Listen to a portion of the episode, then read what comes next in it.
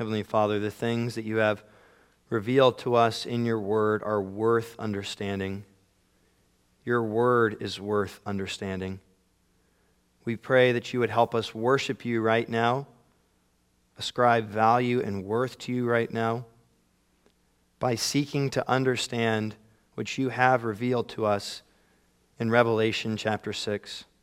Help us to clearly see the last day that you portray in this passage before us this morning. We pray that you would show us that day clearly and that you would help us see it in the same light that the passage intends us to see it. That we would see it as a day that encourages our hearts and satisfies our cries for justice. Father, if we don't see it like that now, I pray that you would make that shift in our minds and in our hearts this morning. I pray that you would cultivate in our hearts a right longing for justice.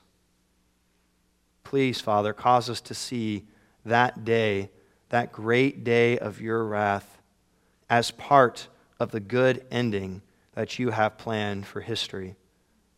Help us to see it as part of what makes that ending good and to rightly long for it and glorify you in our response to it. Bless us with that clarity this morning. Help me to preach this passage clearly. Help us to listen to it and to understand it. Be glorified in this act of worship. And I pray that you would transform us by it the way that we should be. It's in your name, Jesus, we ask all these things, and it's in you, Holy Spirit, we trust to accomplish it. Amen. All right, you can open up to Revelation chapter 6 if you're not already there. We'll just be preaching verses 12 through 17 today. But there is plenty there for us to preach part of what makes for a good ending is the satisfaction of justice. If a story ends with a triumph of evil, we call that a bad ending, right? We walk away unfulfilled, we leave unsatisfied. A good example of this, I think, is uh, in 2018, Marvel released Avengers Infinity War became the fifth highest grossing movie of all time. It was the third in the series of Avengers movies, where superheroes like Thor and Captain America and Iron Man and the Hulk band together to fight against the forces of evil. How many of you have seen that movie? Any chance you know what I'm talking about? Okay, maybe not as many as I expected, or maybe you're just not raising your hands. Don't want to admit that you like watching Avengers movies. That's okay. I get that. Well, unlike in the previous movies, Infinity War didn't end with victory for the good guys. Instead, Thanos, the arch villain of the series, succeeded in his mission to murder half the universe. By gaining control of the powerful Infinity Stones, Thanos was able to snap his fingers and turn half of the universe to ash, half of all living creatures to ash. The ending is shocking the first time you see it. Thanos gets away with mass murder and we see him afterwards depicted on an idyllic planet, satisfied in his wicked accomplishment. How did you feel the first time you watched that ending? Did you leave satisfied? Or were you dying for there to be a sequel, for the next movie to come out soon? It can't end this way, right? Evil can't prevail. Well, in 2019, Marvel released the final film in the series, Avengers Endgame and it became the second highest grossing movie of all time. Perhaps that says something about our desire for a good ending. Audiences certainly got one. The heroic Avengers gained control of the Infinity Stones themselves and undid all the effects of Thanos' evil. They brought back everyone he killed. And not only that, but fitting justice was brought to the wicked villain and his armies. With the snap of a finger, uh, with the snap of a finger, Iron Man turned Thanos and all of his forces of evil to ash, just like Thanos had done to others. Justice was satisfied. That's a good ending. That's a good ending. Now, in the book of Revelation, God reveals the ending of his story, which is the story of history. And it's an ending that weaves together those same two threads I just mentioned in an even more magnificent way. The effects of evil are undone, and justice is satisfied. The effects of evil are undone, and justice is satisfied. Our passage today draws attention to that last thread the satisfaction of justice. You'll recall how the Apostle John was taken up to the throne room of God in his vision. In Revelation 4, he saw the holy, holy, holy God seated on his throne. And in Revelation 5, he saw the scroll of destiny, which describes the last days, the time between Jesus' first and second coming. And that scroll it was sealed with seven it was sealed with seven seals. And only the God man, only Jesus, who John sees standing as a lamb that had been slain, only he was able to open the scroll because only he could fulfill the contents of it. The breaking of each seal describes a piece of the history between Jesus' comings, which of course includes the time that we're living in today. And there are seven seals. The number seven may signify the completeness or fullness of the vindication of God's righteousness.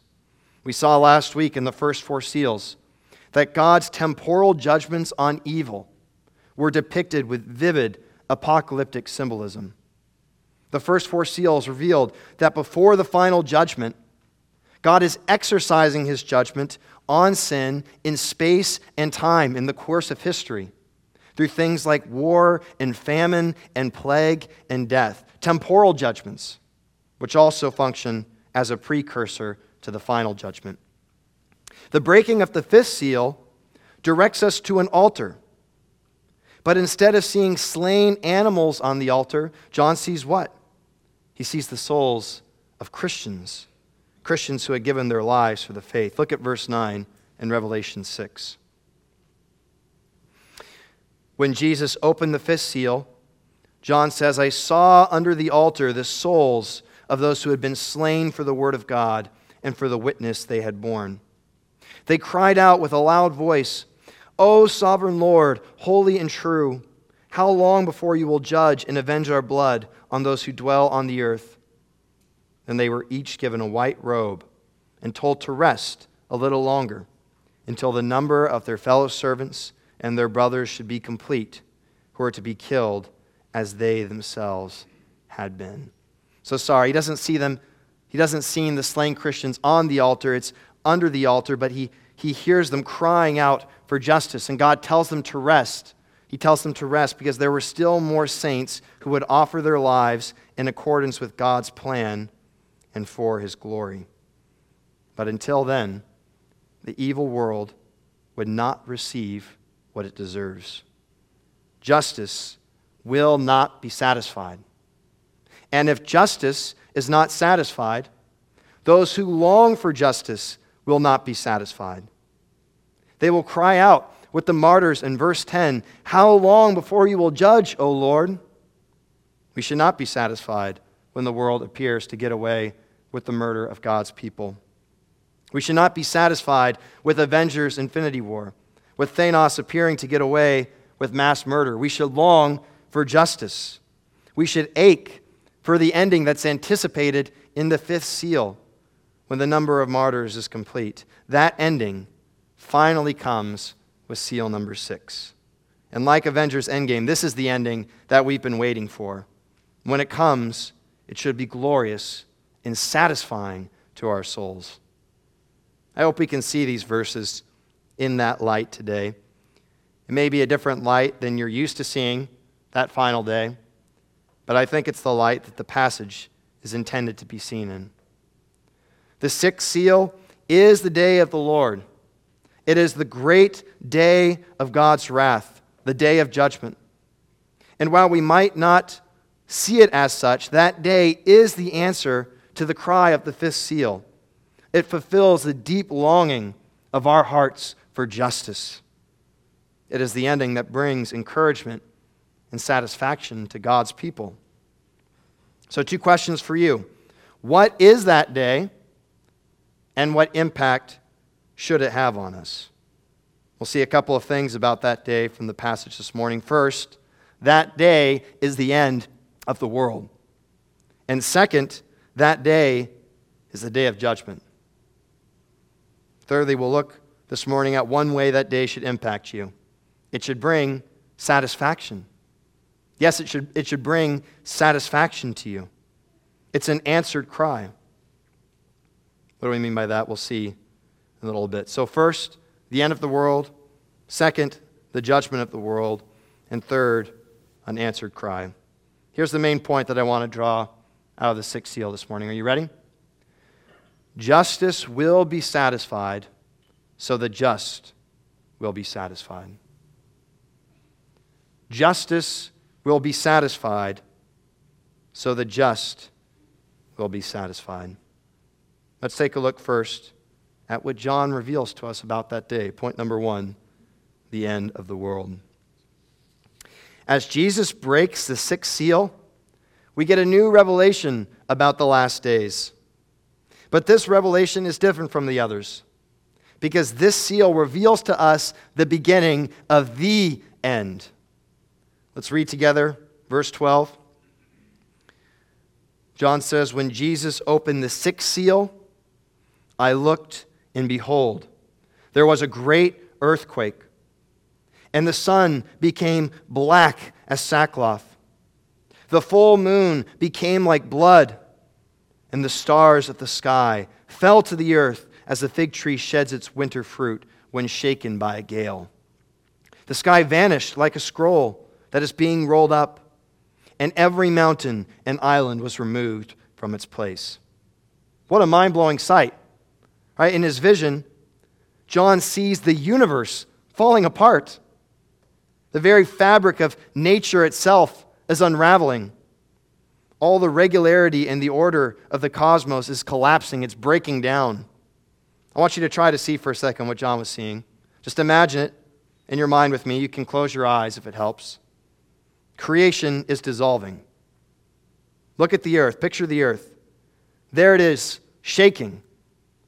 But it's not just an ordinary earthquake like some in John's audience may have had personal experience with.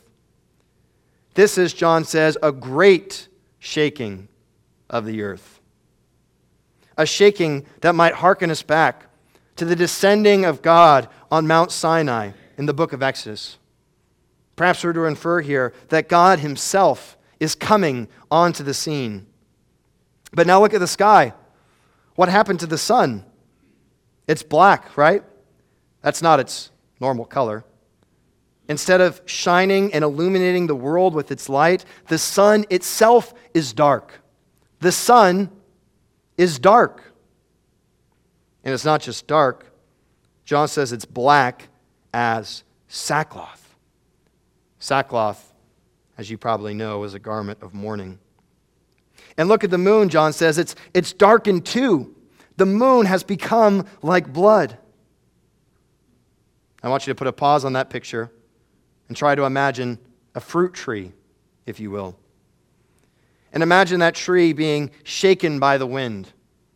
See the wind blowing and shaking the fruit off the tree so that its fruit falls to the ground. You hear the leaves bustling in the wind, you hear the thud of the fruit as it hits the ground. I want you to come back to John's vision now and realize that he sees the stars of the sky falling to the earth. Falling like what? Like fruit falling from a tree being shaken by the wind. The stars falling from the sky like fruit falling from the tree. Maybe it's like the whole sky is being shaken, and the stars hanging up there, connected to the sky like fruit connected to a tree, are just snapped out of place and they plummet to the earth. But then the sky itself is rolled up, John says. Picture the sky spread out like a big scroll above us, a scroll that's split in the middle with the parchment going out in both directions, half to the left, half to the right. And then imagine that scroll, that giant scroll, being rolled up to the middle. That's the sky. The sky is being rolled up. Or perhaps instead, we're supposed to imagine that the sky is vanishing, like the way the writing on a scroll disappears when it's rolled up. The sky is gone. The sky's been rolled up like a scroll. And the last but not least, John, he sees the islands in the mountains. Picture them in your mind with me. The mountains and islands, which, like one scholar suggested, may be among the most stable features of the world. They're what? They're destabilized. Or rather, as John says, they're removed from their place. What an overwhelming sight. What a breathtaking sight. What's happening here? What's happening is creation is coming undone. The cosmos is being violently and cataclysmically dissolved. What's being pictured here for us is the end. It's the end. No more, no more light from the sun, no more stars in the sky, no more sky. The stable, stable, mountains and islands are removed from their places. This is game over, right? Now we've been in Revelation long enough to know that as a work of apocalyptic literature, just like other writings in that genre, Revelation employs vivid imagery and symbolism to communicate its message. So we must not take these images literally. And by that I mean the sun will not necessarily turn black, nor the stars actually fall from the sky. I mean, you can imagine if even one of them fell from the sky, that would be the end of the entire earth, right? In fact, if we were to interpret this passage literally, it would be inconsistent with itself.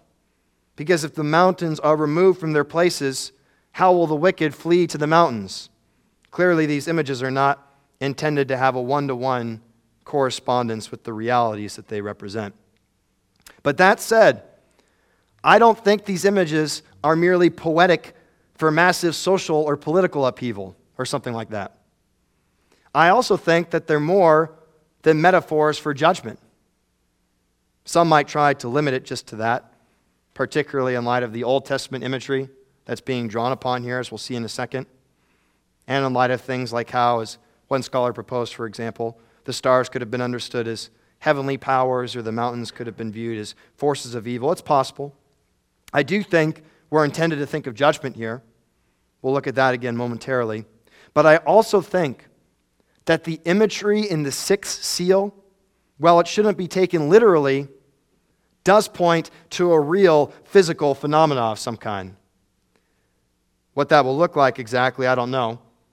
Uh, the Apostle Peter, in one of his letters, he seems to speak of something similar when he says in 2 Peter 3:10, "The day of the Lord will come like a thief, and then the heavens will pass away with a roar, and the heavenly bodies will be burned up and dissolved."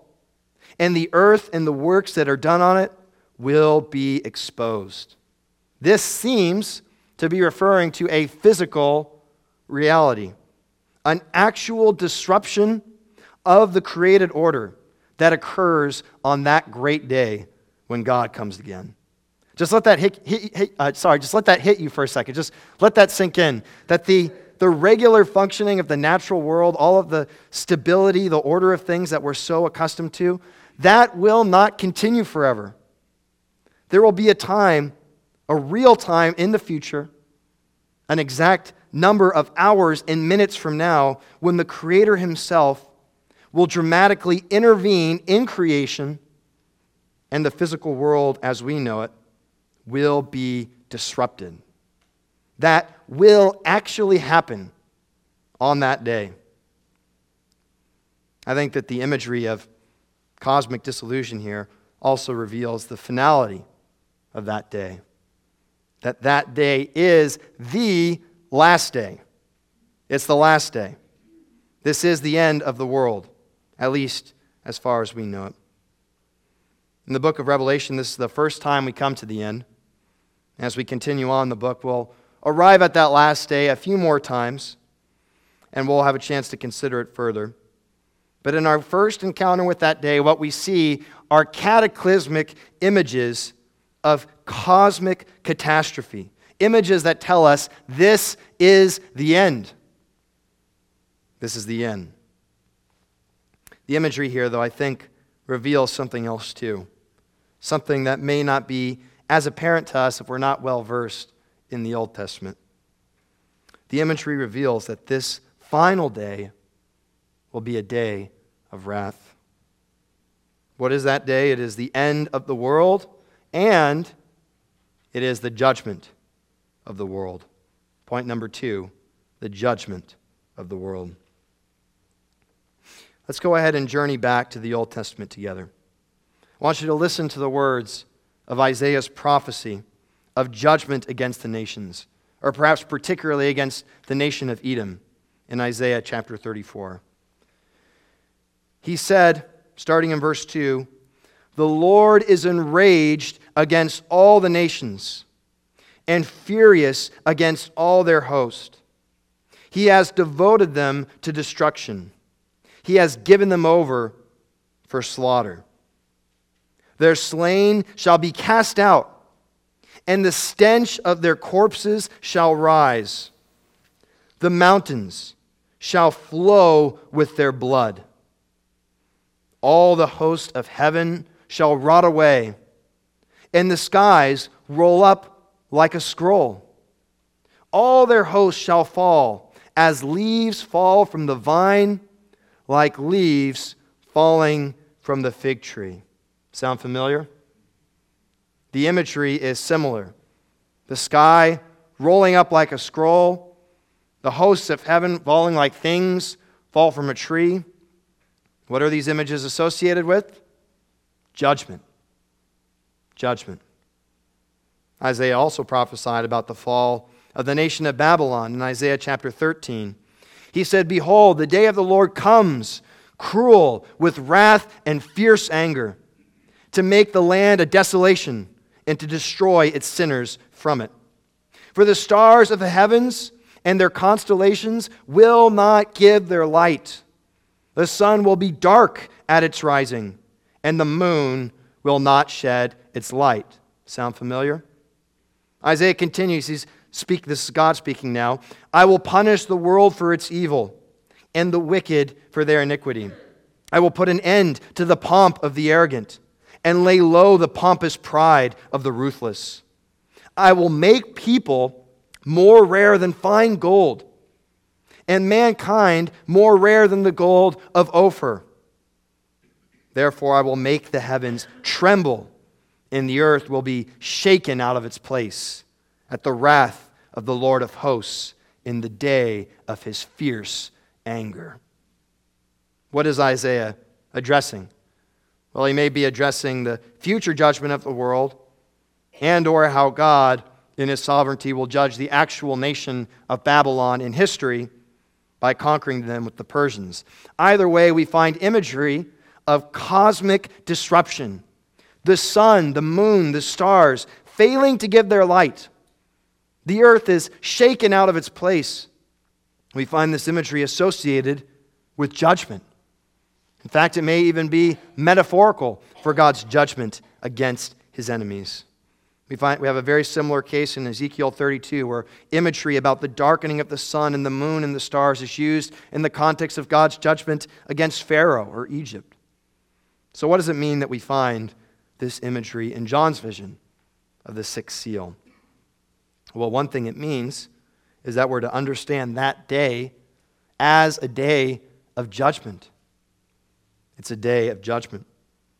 And perhaps, as New Testament scholar Thomas Schreiner said, quote, images used of God's judgment in history are now applied to the final judgment, so that the judgments in history function as a precursor to God's final judgment of the wicked.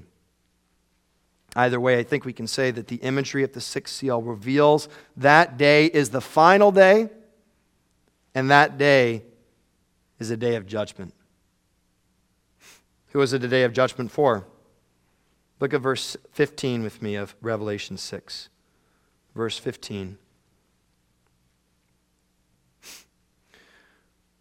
John's continuing on in his vision, and he says that the kings of the earth and the great ones and the generals and the rich and the powerful and everyone, slave and free, hid themselves in the caves and among the rocks of the mountains, calling to the mountains and rocks, Fall on us and hide us from the face of him who was seated on the throne and from the wrath of the Lamb.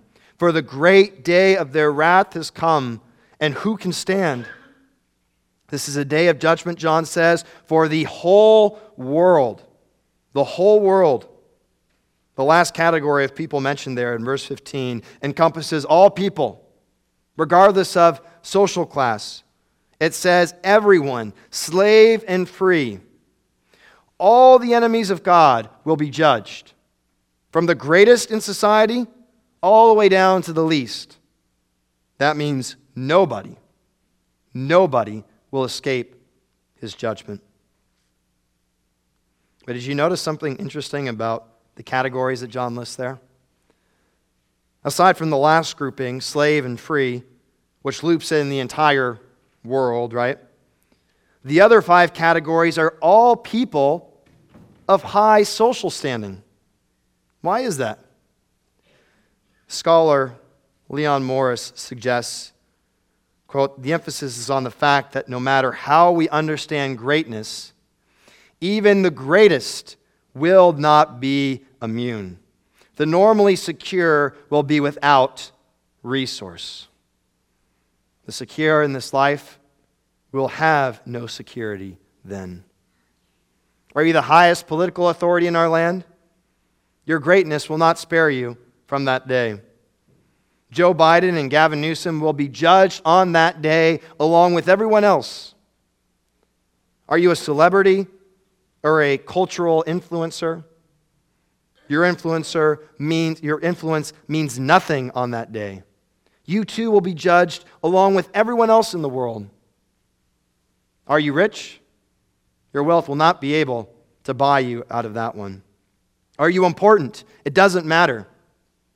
Anything, anything you find security in here will be unable to exempt you from the justice of God. As Moore said, the greatest among us will not be immune. There are no exceptions. This is a day of judgment for the world. And everyone alike, John says, will flee in terror before the sovereign king when he breaks onto the world stage in flaming fire the people fleeing to caves is probably an allusion to Isaiah chapter 2, where Isaiah also prophesies about the day of the Lord, saying, quote, The Lord of hosts has a day against all that is proud and lofty, against all that is lifted up, and it shall be brought low. The haughtiness of man shall be humbled, and the lofty pride of men shall be brought low, and the Lord alone will be exalted in that day and people shall enter the caves of the rocks and the holes of the ground from before the terror of the Lord and from the splendor of his majesty when he rises to terrify the earth. They will try to hide, but we know that their effort is in vain. You can run, but you can't hide from God. They cry out to the mountains and rocks. Look at verse 16. They cry out, saying, Fall on us and hide us from the face of him who is seated on the throne and from the wrath of the Lamb. That's probably an allusion too to Hosea 10:8. But there is no hiding from the face of the one who is seated on the throne, nor is there hiding from the wrath of the Lamb. We can't hide, but that certainly hasn't stopped us from trying. In fact, from the very beginning, man has been trying to hide from God. In the book of Genesis, after Adam and Eve sinned, what did they do when they heard God in the garden? Genesis chapter 3, verse 8. They heard the sound of the Lord God walking in the garden in the cool of the day, and the man and his wife hid themselves from the presence of the Lord God among the trees of the garden. They tried to hide from his presence. And here, at the very end of the story of history, at the last day, we find sinful man doing the exact same thing, trying to hide from God's presence. Why did they hide on that day? They tell us themselves in verse 17, they're crying out, Hide us, for the great day of their wrath has come, and who can stand? They're terrified of facing God's wrath. Terrified. Who can stand, they say? What's the answer? No one. No one can withstand the wrath of God. The word here, to stand, may convey, as one dictionary put it, something like, quote, standing firm so as to hold one's ground in battle. Nobody can hold their ground against God's fiery wrath. No one can hold their ground when God comes against them. Here are the words of the prophet Nahum. He says, Who can stand before God's indignation? Who can endure the heat of his anger? His wrath is poured out like fire, and the rocks are broken into pieces by him. The Lord is good, a stronghold in the day of trouble. He knows those who take refuge in him. But with an overflowing flood, he will make a complete end of his adversaries and will pursue his enemies into darkness. Nahum says that his people will be saved from his wrath, and we'll actually see the blessed condition of his people in the next chapter in Revelation 7, which may be intentionally contrasted with the fate of the wicked here in Revelation 6. But God's word makes clear as for his enemies, as for his enemies, they will face certain doom. His enemies call that day the day of their wrath. Verse 17 says, The great day of their wrath has come. Whose wrath is it? Verse 16, it's the wrath of him who is seated on the throne and the wrath of the Lamb, who is Jesus. This is the day of their wrath. Their wrath. What is wrath? Not a word that we use too often outside of theological context. In our passage today, wrath might mean the just punishment that's issued forth from God's anger against evil. The just punishment that's issued forth from God's anger against evil. And yes, God is angry. The king of the universe is angry, he has a deep, burning anger against evil. Maybe you say that's strange. I thought God was a loving God. He is. And that's precisely why he is wrathful. One scholar said that Jesus' wrath is, quote, the consuming passion of his holy love that wills to destroy all that is unloving and untrue. Let me read that again. His wrath is the consuming passion of his holy love that wills to destroy all that is unloving and untrue. Because God loves, he hates. Here's an illustration for you. Do you love your friends? Do you love your children? Think of a time, an actual time in your life, when they were mistreated somehow. Remember it in your mind and ask yourself how did you feel when that happened? When the one that you loved was mistreated? Were you okay with it? Or did it anger you at all? I hope it made you angry. God's love makes him angry. He loves all that is good, all that is true, all that is beautiful. And so he hates all that is evil and all that is false. It is because God loves his creation. And it's because of God's love for himself, the love within the persons of the Trinity itself, that God hates all sin. His anger is pure, it is righteous, it is just, and in his anger, he will execute justice. That day will be a day of wrath. This is the day that the Bible calls the day of the Lord. In fact, the image of the moon turning to blood is also found in Joel uh, chapter 2, which is a prophecy about the day of the Lord. The day of the Lord is the day the Lord intervenes. It is the day he intervenes to judge or to save. Whether it's a 24 hour day or not, it doesn't matter. That day is the time of God's intervention. The emphasis in the Old Testament as in our passage today, is on his intervention to judge. In fact, the Bible uses that phrase of other days in history. It says there have been other days of the Lord in history, other days that God has, in his sovereignty, acted to judge evil. We read from Isaiah 13 earlier, where Isaiah was prophesying about the fall of Babylon, and he refers to that event as the day of the Lord. His prophecy was fulfilled in 539 BC. And yet, at the same time, in light of the rest of Scripture, we know that those days in the past, those days of the Lord in the past, point us to that day in the future. That day where God will intervene finally and decisively to judge all evil. One scholar put it well. He said, quote, this prophetic expectation of a final climactic event which is cosmic in scope is not inconsistent with the fact that the biblical writers sometimes applied day of the Lord to past events such as the destruction of Jerusalem in Lamentations 2:22 and the defeat of Egypt in Jeremiah 46:10.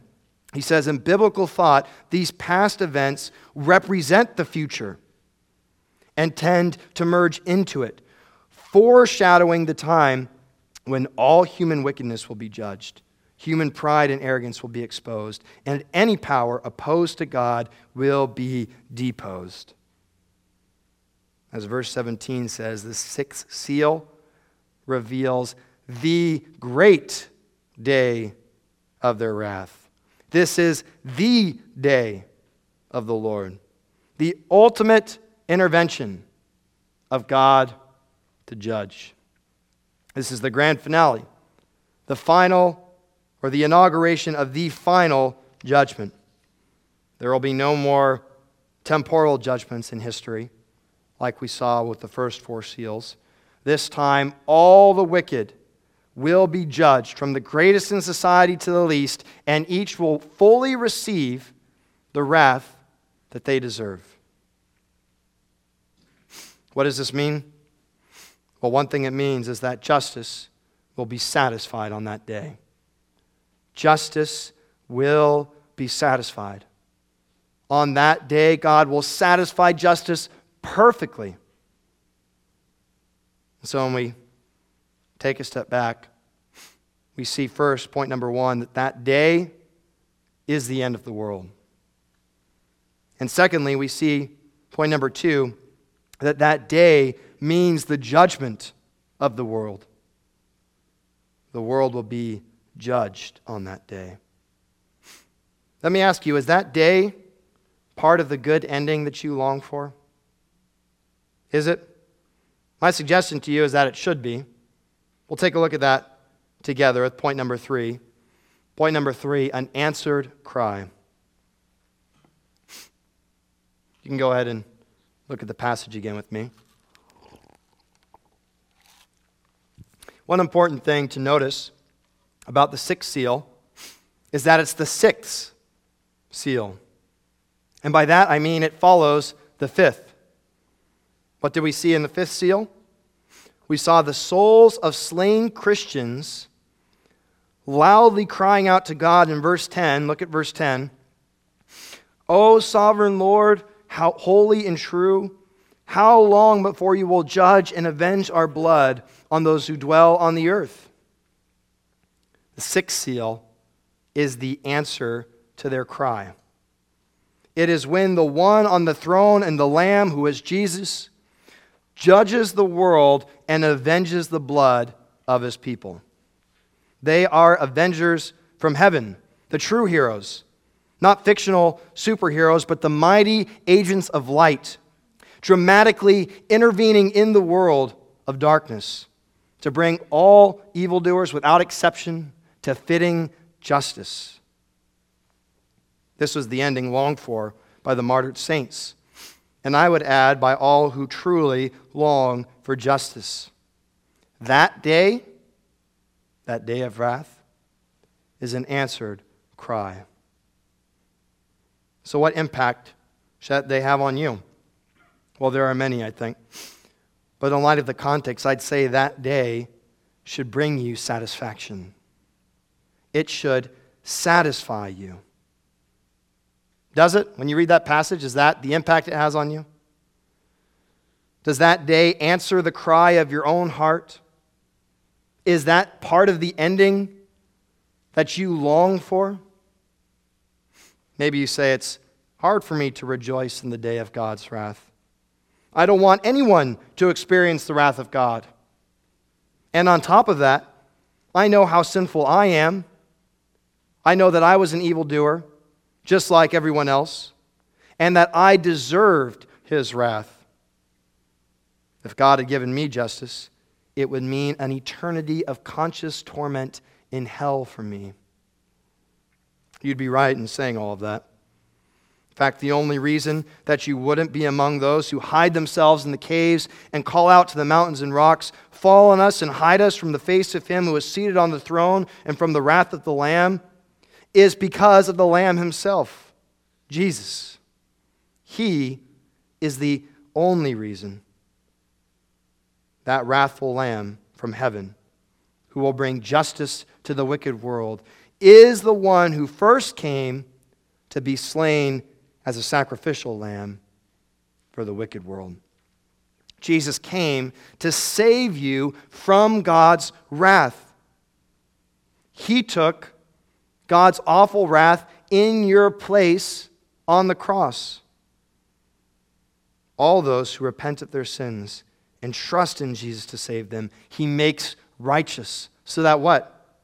Instead of hiding from the presence of God, like Adam and Eve did in the garden, and like all who remain in their sin will do on that last day, instead of hiding from God, you can enter God's presence and enjoy Him and know Him forever. So it is right for you to desire for all to be saved. That is the desire of God Himself. Peter says in 2 Peter 3 9 that God, quote, is not wishing that any should perish, but that all should reach repentance. We should always pray for God's mercy over his justice. It's right for us to want salvation instead of judgment. So, what then? Was it wrong for the martyred saints in Revelation 6 to cry out for justice? Of course not. If God will not save, then our desire should be justice. The alternative is for evil to go unpunished. Right? That's the alternative. Why is it so hard for us still? Why is it hard to desire God's wrath on the wicked? Well, I think part of it has to do with the fact that we're not as moved by evil as we should be. I don't think we feel the magnitude of the gravity of sin enough. Why is that? Again, there's probably, probably multiple reasons, but I think it's ultimately a problem of love for us. Our love for God and our love for others is so small that it doesn't bother us when God and others are egregiously violated. That certainly applies to our lack of contempt for the greatest evils in history, but it also applies to our lack of contempt for every single sin committed. Every sin is an offense against God. Every sin is an offense of infinite magnitude and every sin should be hated by us if we love our precious God, whom all sin is against. If we lack love, of course, then we'll lack a desire for the wronged to receive the justice that they should. The martyrs in the fifth seal, they didn't have that struggle. They cried out for the justice of God. They had personally experienced the grave injustice of this world through the murder of their own lives. This was personal experience for them. And even though we may never have experiences of injustice like that, I think if we cared more about God, and I think if we cared more about others, we too would cry out for justice with them. If we saw every sin as utterly sinful, that great day of wrath would be an answer to our own cries, and it would satisfy our own souls. I think in order for us to be impacted by the day of judgment, like this passage would have us be, sixth seal in the context of Revelation 6, in order for us to be impacted by it the way that we should, I think our longing for justice needs to be stirred up. I think we need to long for justice more. And only then will it bring us the satisfaction and encouragement that it should. I want to read to you part of an account of a Christian martyr from the third century. I'm not sure how confident we are in the accuracy of this history. This comes from Christianity Today. In fact, I think it may have originally came from a book called 131 Christians Everyone Should Know. I want you to consider your response to this story. As you listen to it, be thinking about how you're responding to it personally. Perpetua was a Christian noblewoman who, at the turn of the third century, lived with her husband, her son, and her slave Felicitas in Carthage, in modern Tunis. According to a different source, she was around 22 years old and was the mother to a nursing child. At this time, North Africa was the center of a vibrant Christian community. It is no surprise then that uh, when Emperor Septimius Severus determined to cripple Christianity, he believed it undermined Roman patriotism, he focused his attention on North Africa. Among the first to be arrested were five new Christians taking classes to prepare for baptism, one of whom was Perpetua. Her father immediately came to her in prison. He was a pagan, and he saw an easy way for Perpetua to save herself. He entreated her simply to deny she was a Christian. Father, do you see this vase here? She replied. Could it be called by any other name than what it is? No, he replied. Well, neither can I be called anything other than what I am, a Christian. Perpetua, her friends, and her slave, Felicitas, who had subsequently been arrested, and who, according to another source, by the way, had also been pregnant and actually gone into labor in prison. They were dressed in belted tunics. When they entered the stadium, wild beasts and gladiators roamed the arena floor, and in the stands, crowds roared to see blood. They didn't have to wait long. Immediately, a wild heifer charged the group Perpetua was tossed into the air and onto her back. She sat up, adjusted her ripped tunic, and walked over to help her slave. Then a leopard was let loose, and it wasn't long before the tunics of the Christians were stained with blood. This was too deliberate for the impatient crowd, which which began calling for death for the Christians. So Perpetua, Felicitas, and friends were lined up, and one by one were slain by the sword. Two women, two young women, horrifically slaughtered for their faith like animals, and their children now motherless. What evil, right? What unspeakable injustice. And like we talked about last week, can you imagine that happening to one of the women in our own church? To one of our wives, maybe? Would we not cry out with the martyrs in Revelation 6 for justice? Would we not long for the blood of our wives or our sisters in Christ to be avenged? Would that great day of the Lord not bring satisfaction to our broken hearts? When God finally intervenes to bring justice to the ones who sentenced our sisters to death and presented their precious bodies to wild beasts and who slay them with the sword and to the ones who were feasting on their torture and death as some kind of entertaining spectacle. Yet Perpetua and Felicitas are our sisters in Christ. We're separated by them with nothing but space and time, and our hearts should yearn for justice for them, as they should for all of our slain brothers and sisters in Christ. Why do we not cry out? Why do we feel so little of the magnitude of evil? Is it because we love them and because we love their Heavenly Father so little that these grave offenses mean almost nothing to us? What comfort the revelation at the sixth seal should have brought to Christians facing persecution in John's day. It should bring comfort to us too if we love our persecuted brothers and sisters. But I don't think it will ever impact us like that if we're not disturbed by evil in the first place. Consider even the great evil in our own land. Does the staggering injustice here overwhelm your soul and make you cry out for the day of God's wrath? In our own country, did you know that since Roe v. Wade in 1973, we have murdered over 63 million babies?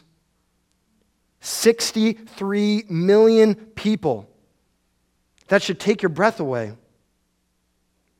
Around 1 million people live in San Jose. Imagine the entire population of our city slaughtered. Everyone killed, their life unjustly taken from them.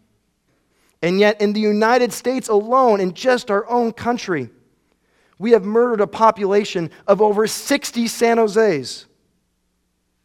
And not just people, but babies. Babies. Precious little baby boys and girls, innocent that we slaughter in the womb. We kill them with pills, we kill them with lethal injections, we kill them by tearing them apart limb by limb when they're too big to kill the other ways. And we pay others to do this for us. And then sometimes they even fix price tags to their body parts, the body parts of our precious children whom we had them murder. And then they sell those body parts for profit. How dare they? How dare they do that to the precious little image bearers of God? How could they do that to God? How can you hear of unspeakable evil like this and not cry out to the Lord for his wrath? To not cry out for them to get what they deserve? What is wrong with us? Are we so unfeeling? Do we love God and these children so little that justice for them is of no importance to us? How can we not weep over the bloodshed in our own neighborhoods and long for God to bring fitting justice? If He will not save, then we should cry out for His justice. It's obvious, I think, that this should be our response to the greatest of sins. But this should also be our response to all sin. When we see sin as utterly sinful as it is, when we see it as the egregious offense that it is to our most holy and good and precious God, whom we love more than anything else. The great day of God's wrath was an answered cry for the martyrs. It is an answered cry for you. Is it an answered cry for you? If not, it should be. If you find yourself unmoved by the magnitude of evil in this world, then go before God in prayer and seek forgiveness for your lack of love for Him and for others, your lack of love for all those who are so egregiously wronged by the wickedness of this world. And pray that He would cultivate in your heart a right longing for justice by inflaming your love, your love for Him, and your love for others. Ask Him to give you the same love that He has. If your heart does cry out for justice, then let that day be the answer to your cries. Let that day satisfy your longing, as it will for the martyrs in the fifth seal. Justice will be satisfied, so the just will be satisfied. Justice will be satisfied, so all the just will be satisfied. We've seen that the sixth seal reveals the final day, the end of the world. We've also seen that the final day is the day of wrath for the world. The seal reveals the arrival of the final judgment. And in the context of Revelation 6, that day of wrath is an answered cry. It is the answer to cries for justice and should be a source of encouragement to all those who are grieved by the evil of this world. The ending of God's story is not an ending that leaves evil unpunished and the righteous longing for more. It is a good ending. It's an Avengers Endgame like ending. It's an ending that brings justice to the wicked. May we rightly long for justice ourselves and see that day as the answer to our own cries. And may the coming satisfaction of justice truly satisfy our hearts of love like it should.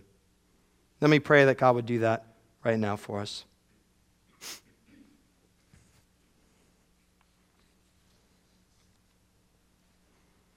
Father, we know that you are full of wrath, that you are a God that has indignation against sin every day. We know, Father, that you hate because you love. We know, Father, that you are grieved by the wickedness of this world. And we know, Father, that we should be too. We ask that you would forgive us for our lack of love and our lack of desire for justice. Justice for you who is wronged most of all, and justice for all those who are wronged in this world. We pray, Father, that you would increase our love by your Spirit. And in so doing, increase our longing for justice. Let us rightly long for justice. And let us see that day revealed to us in the sixth seal as the answer to our cries. Let it bring us the satisfaction that it should for your glory. We pray this also out of your love for us. It's in your name, Jesus. Amen.